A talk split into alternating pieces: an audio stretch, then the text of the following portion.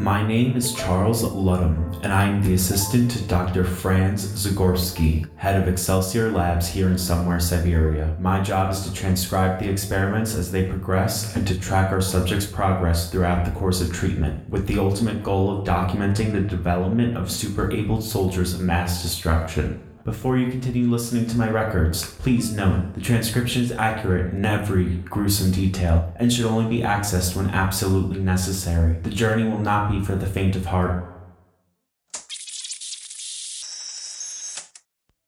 Today marks day one of the experiment, and with over a dozen participants, we should be able to see results in the next few weeks.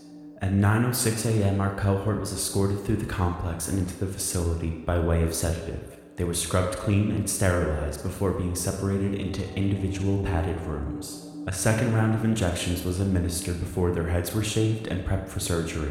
As Dr. Zagorski has explained it to me, the implants are the first step in expanding human abilities. The implants serve to elevate the participants' natural abilities to their maximum capacity. Their bodies will begin to develop dense muscle, their senses will be heightened enough to hear the blood rush through a person's veins, and their reflexes will be instantaneous. While not the stuff of comic books, studying the limits of the human body will allow us to figure out a way to supersede them. The minimally invasive procedure was completed on all test subjects by 2:48 p.m., and the first of them began to wake up at 3:11 p.m. They had a strangely eclectic reaction to waking up in padded cells. Patient 13 was very startled and had what appeared to be a panic attack. Patients 2, 4, and 16 required immediate sedation as they tried to pull their ears off. Patients 9, 14, and 7 woke up screaming loud enough to be heard through the several layers of soundproofing, eventually causing their vocal cords to rupture. Small blessings, I suppose. The others suffered some variation of nausea, mania, and apparent shock. Miraculously, they all survived the procedure, but some of them may no longer be viable subjects, which is why we must continue to monitor how they acclimate to the experience of their new reality over the next few days. Perhaps a gradual increase in awakened potential over the course of multiple operations will be a more pleasant user experience. The last few days have been dreadful.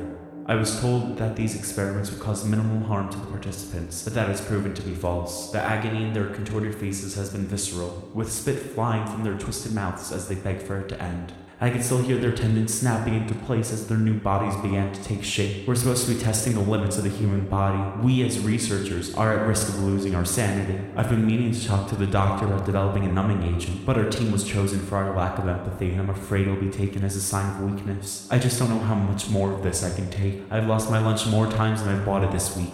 Day 9 has brought some relief. The participants have been sleeping for prolonged periods of time. They're a sight to behold. Each and every one of them have become steel blocks of shredded muscle. This change in physique would only naturally occur after a long period of intense workouts and strict diet. However, we have achieved it in only a little over a week.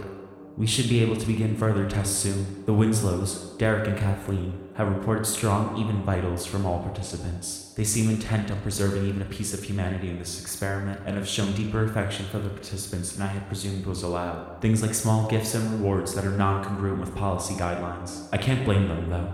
I had to do the same if interacting with the participants was a part of my job description. However, I observe and record, nothing more and nothing less. None of this is easy. Here's hoping for smoother sailing ahead. Day 12 has brought new challenges. The participants have demonstrated universal anger at the treatment team. We have begun working on alternate sedatives and modes of restraint as our physical safety has been in jeopardy numerous times. During noon feedings today, Jessica Deloy, the head of participant engagement, lost a finger as she tried to wrangle food into participant 6. We will be alternating to feeding tubes for the foreseeable future with those deemed non-compliant. The first of the tests are set to begin the day after tomorrow. Day 14 has made the horrors of the past 2 weeks worthwhile. Each and every one of the participants were successfully able to complete the tasks. They managed to be conscious underwater for 16 minutes. They nimbly crossed the beam only a quarter of an inch wide with ease. They could read an eye chart 6 football fields away with only the light of the moon, and were able to run a mile in under 3 minutes. Since they operate at peak adrenal capacity at all times, participants were also able to lift vehicles with ease and reported equal parts marked confusion and excitement over their newfound abilities. Dr. Zagorski is pleased with the progress thus far. However, he has a concerning glint in his eyes. Day 15.